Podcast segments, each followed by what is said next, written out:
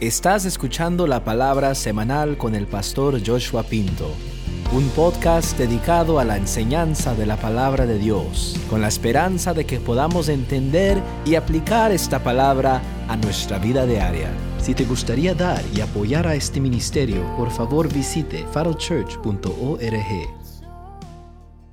Les voy a invitar a que por favor abran sus Biblias a Génesis capítulos 39 al 41. Vamos a estar cubriendo o tratando de cubrir todos estos capítulos el día de hoy. Nos encontramos en una serie titulada Jesús en el Antiguo Testamento.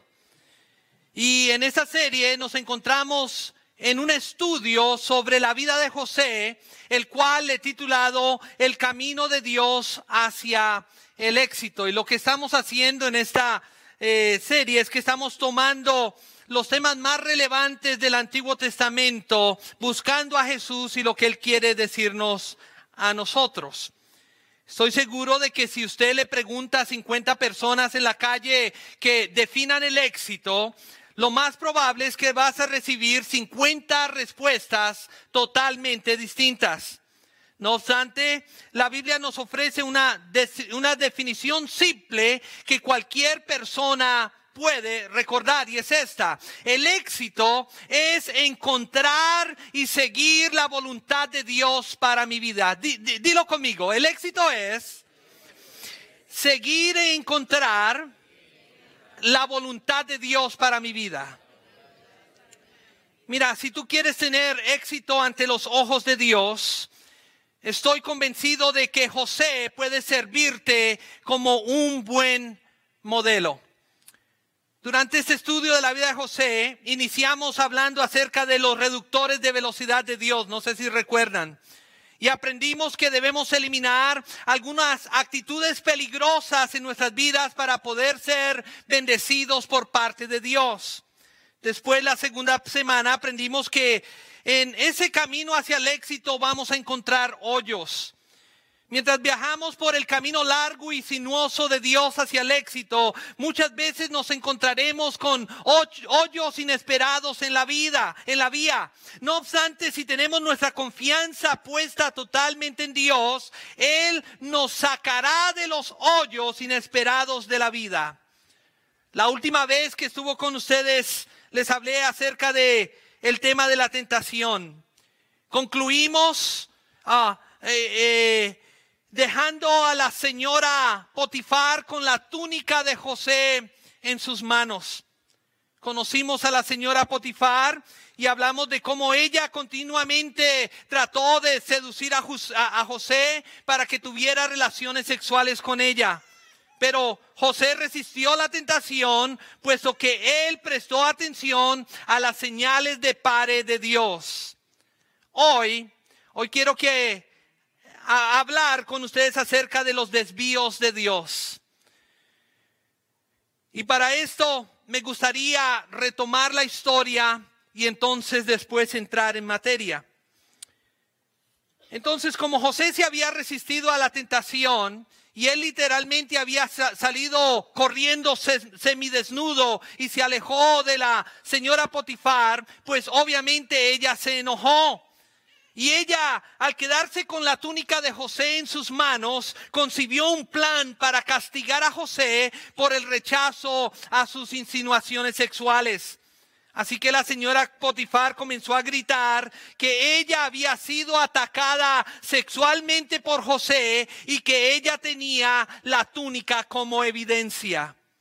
Quiero comenzarles a leer en Génesis 39, 19 al 23. Allá dice, sucedió que cuando su señor oyó las palabras que le hablaba su mujer diciendo, así me ha tratado tu esclavo, se encendió su furor tomó su señor a José y lo metió en la cárcel, en el lugar donde estaban los presos del rey, y José se quedó allí en la cárcel. Pero el Señor estaba con José, le extendió su misericordia y le dio gracia, y, le dio gracia ante los ojos del encargado de la cárcel. El encargado de la cárcel entregó en manos de José todos los presos que había en la cárcel. Y todo lo que hacían allí, José lo dirigía. El encargado de la cárcel no se preocupaba de nada de lo que estaba en sus manos porque el Señor estaba con José. Lo que él hacía, el Señor lo prosperaba. Wow. Así de que después de estar un tiempo en la cárcel, si seguimos leyendo la historia, resulta que dos sirvientes del faraón, el copero y el panadero, fueron eh, lanzados en la cárcel junto con José. El copero era como un catador de comida real. Él revisaba la comida y la bebida del faraón en caso de que alguien estuviera intentando de envenenarlo. Y resulta que ambos hombres una noche tuvieron unos sueños extraños. Y José le interpretó los sueños a este par de hombres. Le dijo al panadero que tenía los días contados y que pronto sería ejecutado. Y al copero le dijo que pronto sería restituido a su lugar de servicio al faraón. En Génesis 40, 14 al 15, José le pidió al copero que lo ayudara. Él le dijo lo siguiente, le dijo, pero cuando te vaya bien, acuérdate de mí por favor, actúa con misericordia para conmigo. Haz mención de mí al faraón y hazme sacar de esta casa, porque yo fui secuestrado en la tierra de los hebreos y nada he hecho aquí para que me pusieran en la cárcel. Y resulta que en efecto ambos sueños se hicieron realidad según la interpretación de José. El panadero fue ejecutado y el catador de comida real regresó a su trabajo. Pero mira lo que dice Génesis 20, eh, perdón, 40, 23 y luego leeremos Génesis 41, 1. Allá dice, sin embargo, el jefe de los coperos no se acordó de José, sino que se olvidó de él. Y luego el 41.1 dice, aconteció después de dos años completos que el faraón tuvo un sueño. Entonces imagínense todo lo que está ocurriendo. José es acusado falsamente, es tirado a la cárcel. Dos ah, personajes reales entran a la cárcel, él les interpreta los sueños, se hacen realidad, él le dice, por favor no se olvide de mí cuando, esto, cuando te vaya bien, resulta que se olvida de él. Y ahora después de dos años, miserables años en la cárcel, el faraón tiene un sueño. En realidad, el faraón tuvo un par de sueños que lo confundieron. En un sueño, siete vacas gordas estaban pastando junto al río Nilo y después siete vacas flacas salieron del río y ¡pum! se las comieron. En el siguiente sueño, siete espigas grandes se comieron siete espigas secas. Y nadie en el palacio podía darle el significado del sueño de las vacas y el sueño de las espigas al faraón. Entonces el faraón se puso de mal humor y estaba completamente desesperado por saber lo que esos sueños significaban. Y finalmente el copero se acuerda de José. Génesis 41, 9 al 16 dice, entonces el jefe de los coperos habló al faraón diciendo, ahora haré mención de una falla, una falta mía. El faraón se enojó contra sus siervos y me echó en la cárcel de la casa del capitán de la guardia junto con el jefe de los panaderos. En una misma noche él y yo tuvimos un sueño y cada sueño tenía su propia interpretación. Y estaba allí con nosotros un joven hebreo, esclavo del capitán de la guardia, se lo contamos y él interpretó nuestros sueños. A cada uno le interpretó su propio sueño. Y aconteció que tal como él nos lo interpretó, así sucedió. A mí el faraón me, ha me, me restableció en mi puesto y al otro lo hizo colgar. Entonces el faraón mandó llamar a José y lo hicieron salir apresuradamente de la mazmorra. Se afeitó, se cambió de ropa y vino al faraón. Entonces el faraón dijo a José, he tenido un sueño y no hay quien me lo interprete, pero he oído hablar de ti que escuchas los sueños y los interpretas. José respondió al faraón diciendo, no está en mí.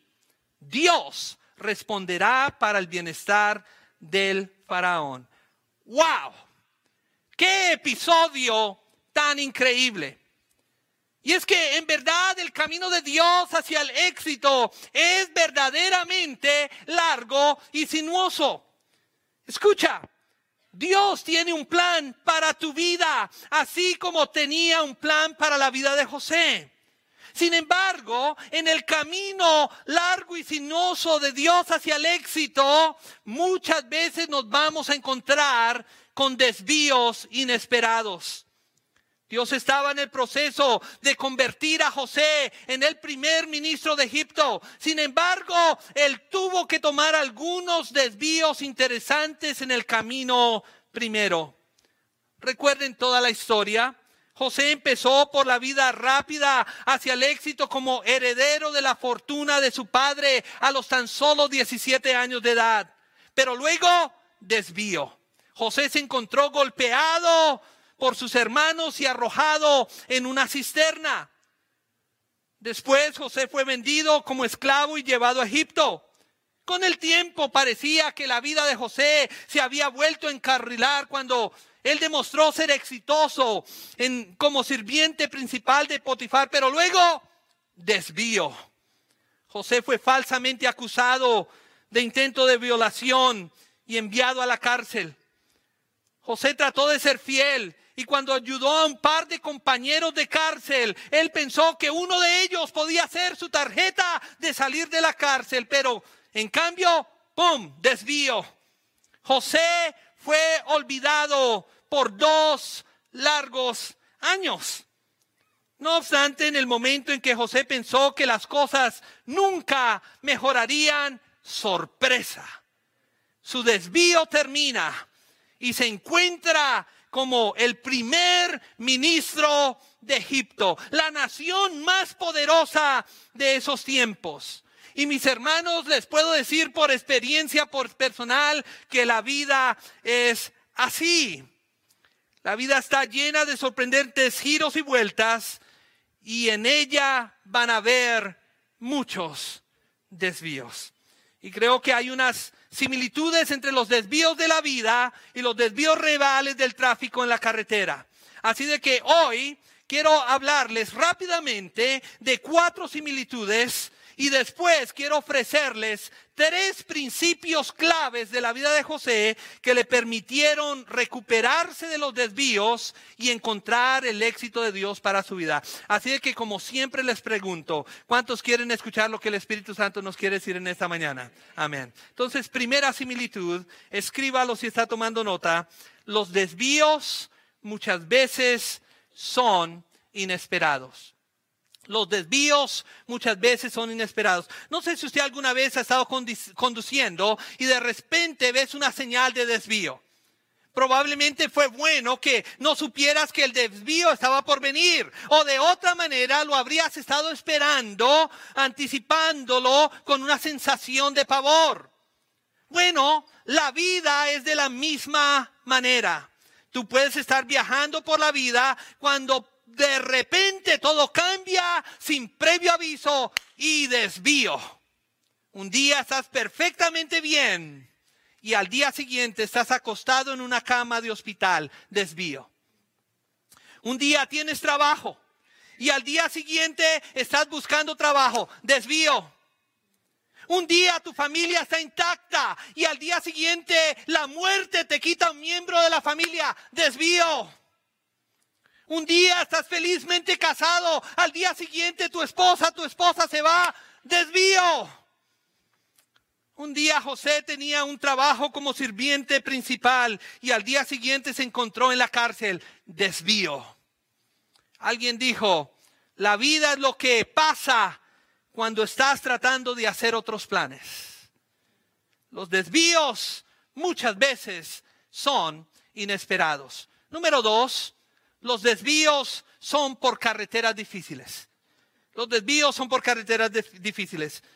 En uno de mis viajes misioneros viajábamos rumbo a un pueblo muy lejano. Y resulta que en la vía un puente se había caído. Y nos tocó tomar un desvío por trocha, por una carretera destapada. Entonces, a cambio de estar en una carretera pavimentada sin problemas y, cruzar un puente normal, de un momento a otro nos encontramos en un camino de barro con muchos hoyos, muchos charcos, nos encontramos en medio de una trocha. Obviamente conducíamos despacio, pero de todos modos fue un trayecto muy difícil, muy cansado y muy largo. Y es que los desvíos son muy difíciles, mis hermanos. Por esa razón los desvíos se deben conducir despacio y con mucho cuidado. Bueno, de la misma manera, los desvíos de la vida suelen ser bastante toscos e inesperados. A veces nosotros nos metemos en situaciones difíciles por las malas decisiones que nosotros mismos tomamos, ¿cierto? Pero otras veces nos desviamos por circunstancias que están fuera, totalmente fuera de nuestro control. Uno hubiera pensado que José sería recompensado por resistir la tentación. Pero en cambio, él fue acusado falsamente y condenado a la cárcel por intento de violación. Mi primera reacción a eso, al leerlo, es, no es justo. Y aunque es cierto que no es justo, es importante, mis amados hermanos y amigos que me escuchan, darnos cuenta de que Dios nunca prometió que la vida iba a ser justa. Los desvíos son por carreteras difíciles. Tercera similitud, los desvíos tienen que tomarse con fe. A veces cuando se ve una señal de desvío, lo más probable es que ese desvío te llevará por un camino que tú nunca habías recorrido anteriormente. Eso quiere decir que tú tienes que creerle a las señales de desvío que de alguna manera u otra te llevarán de regreso a la carretera principal en algún momento. Tienes que conducir poniendo tu fe en las señales de desvío. Bueno, en el camino de Dios al éxito es igual. El camino de Dios al éxito no es una autopista, es más como un camino de fe. Segunda de Corintios 5, 7 dice, porque andamos por fe, no por vista. Eso quiere decir que en ese camino de fe nosotros caminamos no por lo que vemos, sino que nosotros caminamos de acuerdo a la fe que tenemos en Dios. Estoy seguro de que José se preguntaba por qué estaba sufriendo en la cárcel cuando él era totalmente inocente. Bueno, cuando nosotros nos encontramos en un desvío, muchas veces queremos hacer las mismas preguntas. Yo me las he hecho.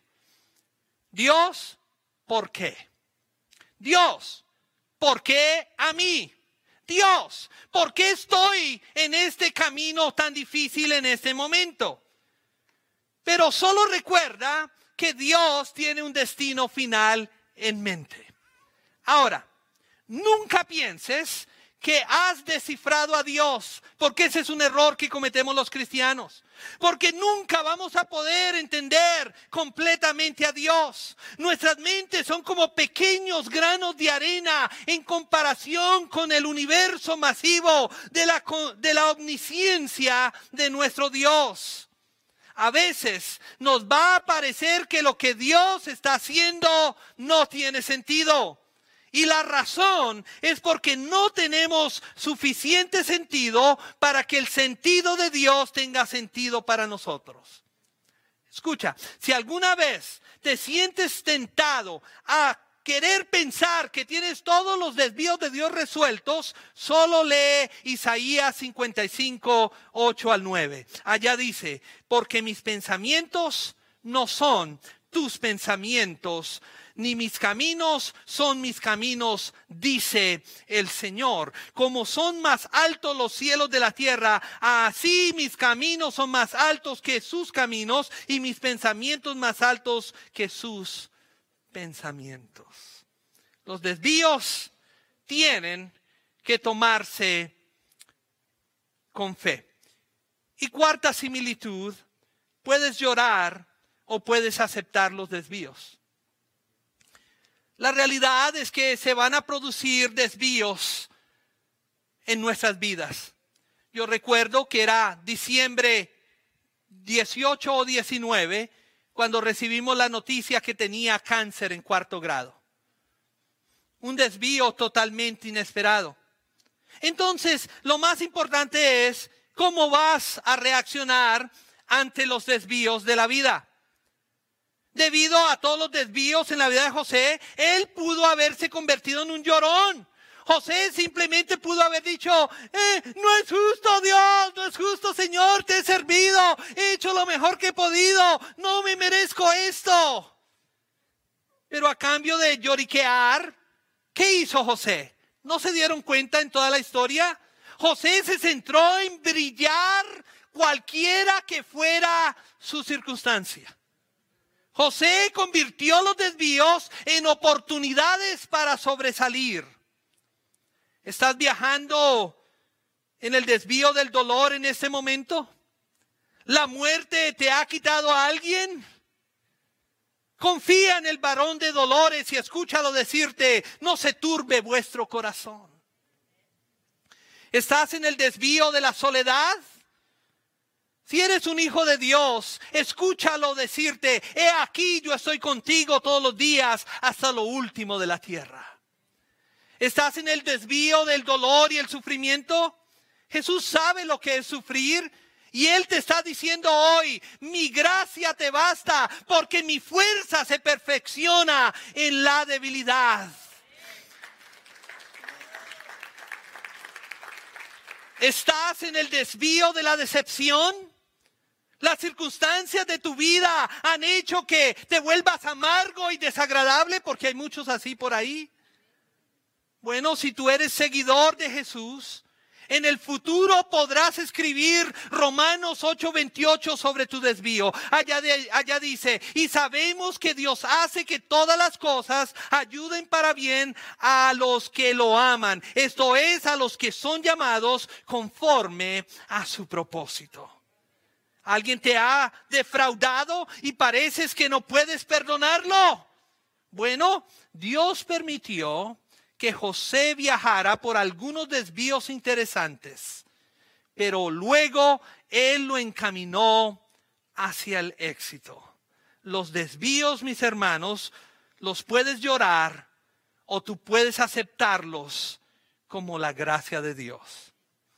Ahora, quiero compartir con ustedes tres principios de la vida de José que le permitieron recuperarse de esos desvíos para encontrar de nuevo la carretera del éxito de Dios para su vida. Y estoy seguro de que si tú adoptas estas mismas tres cualidades, también estarás más cerca de encontrar el éxito bíblico. Entonces, el primer principio, escríbalo, apréndalo. Sea cual sea el trabajo, ofrece lo mejor de ti. Dile a tu vecino, sea cual sea tu trabajo, ofrece lo mejor de ti. No les gustó mucho a los que no les gusta trabajar, ¿no? Mira, cuando José era un, siervo en la casa de Potifar, y e, e, él trabajó con tanta fe y con tanta diligencia que él fue ascendido como jefe de esclavos. Cuando José estuvo en la cárcel, él trabajó muy duro en sus deberes y él fue ascendido a dirigir toda la cárcel. Y José fue un servidor tan fiel del faraón que se convirtió en el primer ministro de toda la nación. Cada vez que José tomó un trabajo, él lo hizo como si Dios fuera el jefe. Dime, ¿cómo te desempeñas en tu trabajo? ¿Estás trabajando para tu jefe o estás trabajando como si Dios fuera tu jefe.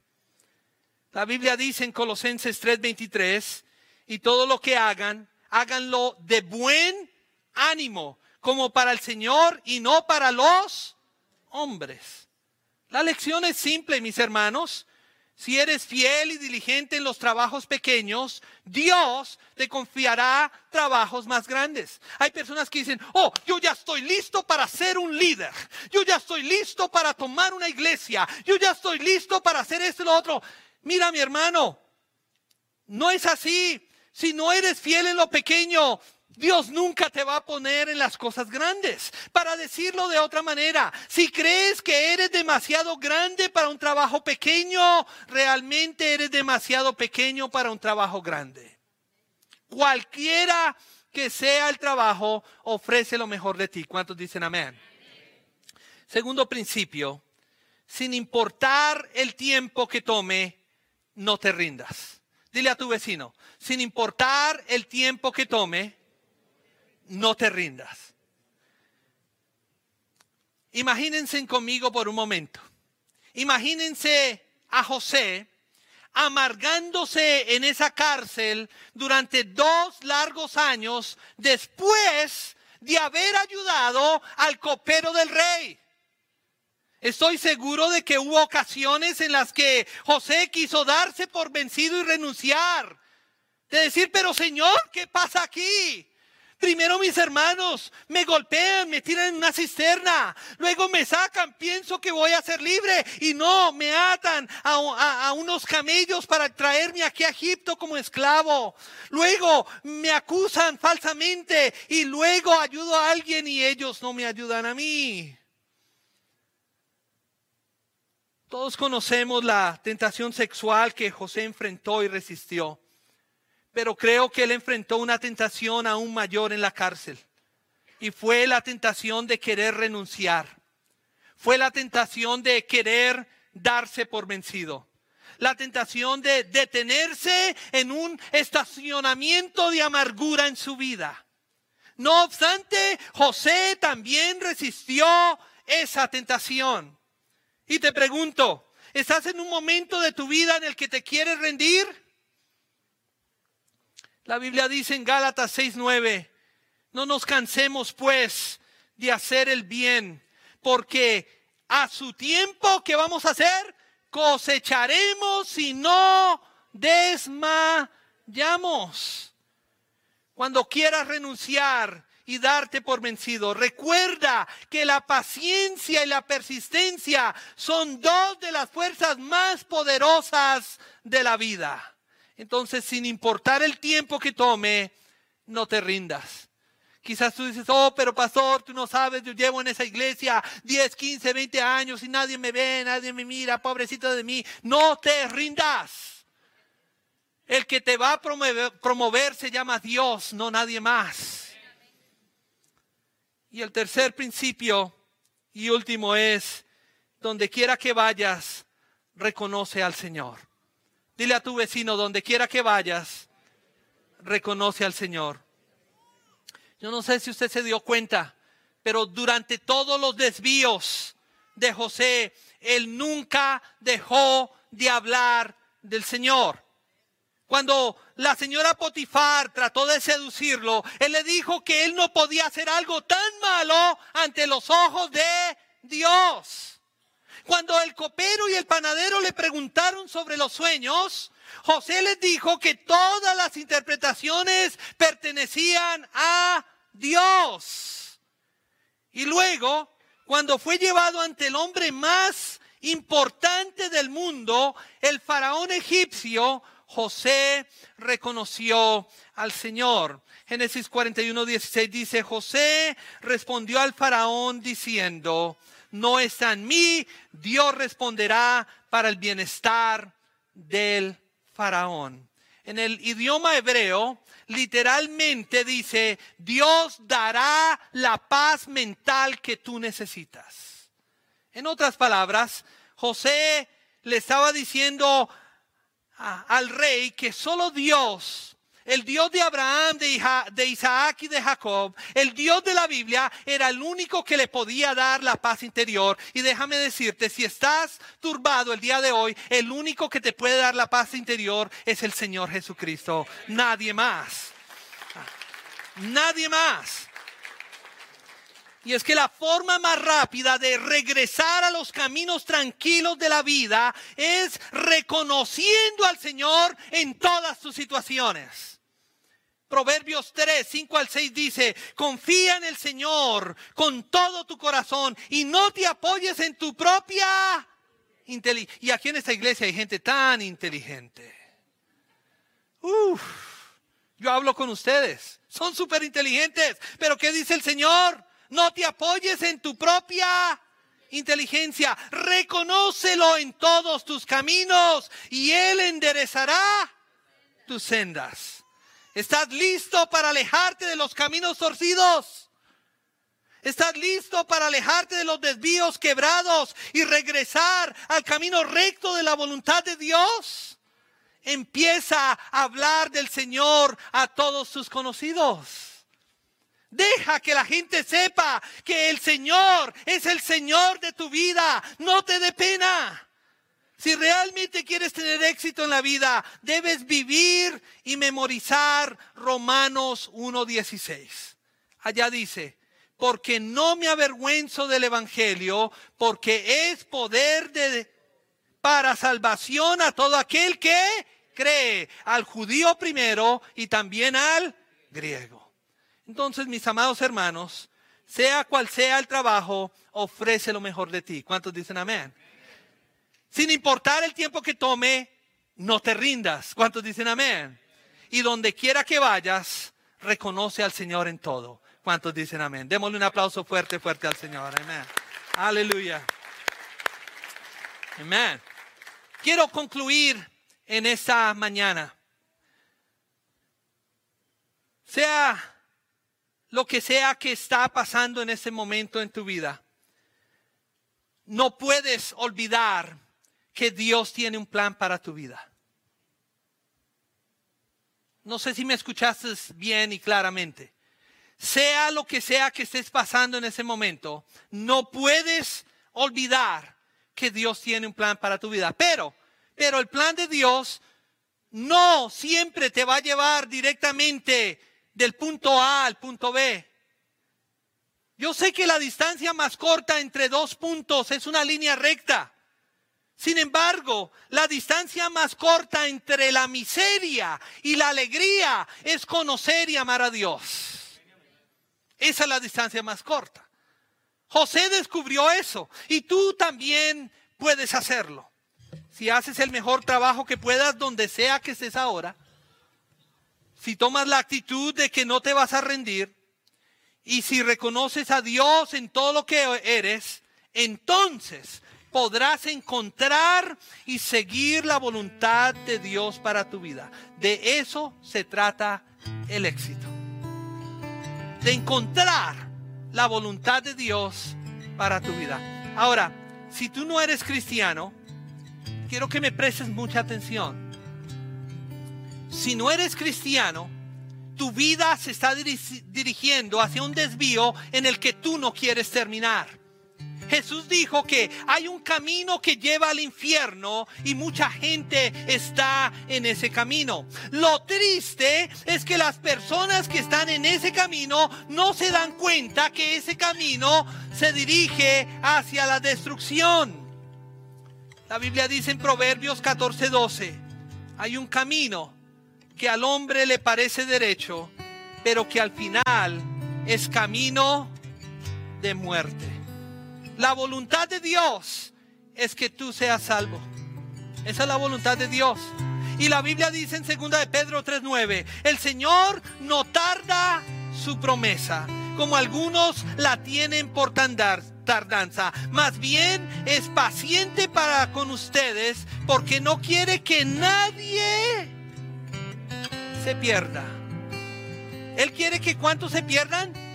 Nadie se pierda, sino que todos procedan al arrepentimiento.